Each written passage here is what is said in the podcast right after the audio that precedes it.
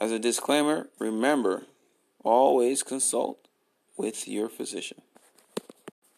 Hello, listeners. I am here with Rahmatu Annoh, and she plans to begin addressing the eight areas of health that she introduced last week. And now, Rahmatu Annoh. Good afternoon, everybody. This is Rahmatu Annoh, the natural health doctor. So, last week we started to talk about eight areas of health.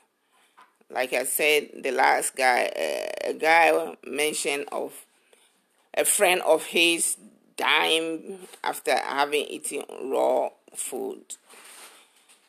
And he, he thinks the person shouldn't have died. So, the, the problem is that the when it comes to those eight areas, you have to meet all of them for excellent health.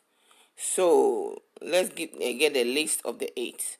It's breathing, hydration, nutrition, elimination, sleep, movement, spirituality, and your environment. So you have to check all of these and make sure there's no problem. So like sometimes there's you think you are doing everything right, go back and check the other eight areas and maybe you'll find where your problem is. Okay, so now I'm starting with breathing. When it comes to breathing, it's so essential. It's really the, all the eight areas are essential, but the breathing gives you immediate effect. For instance, you have a headache try and do some deep breathing. Breathe with your stomach like a, a child, where you push, when you push your belly out, that's breathing. You squeeze it back in, that's breathing out. And then you combine it with movement of your chest. That's the way to get a full breathing benefit. So, like I said, let's say you have a headache, do that first. And whilst you are doing the deep breathing, add uh, vagus nerve stimulation. You just either goggle, cough, something because the vagus nerve connects to most of the organs of your body. And stimulation or massaging it is one way of dealing with it.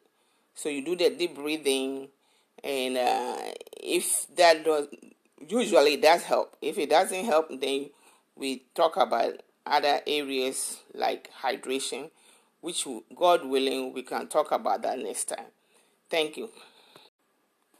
In summary, please remember the umbilicus breathing is supposed to be our normal breathing, but since most of us are not used to it, it's important to use it when you are you have a situation like i said an example like a headache or stomach pain or something. That's when you want to do the umbilical breathing. When you push your umbilicus out that's breathing in. And when you push it in that's breathing out. You remember to do it as often as you can and that should take care of critical problems and that's it for now. God willing, we talk again. Bye.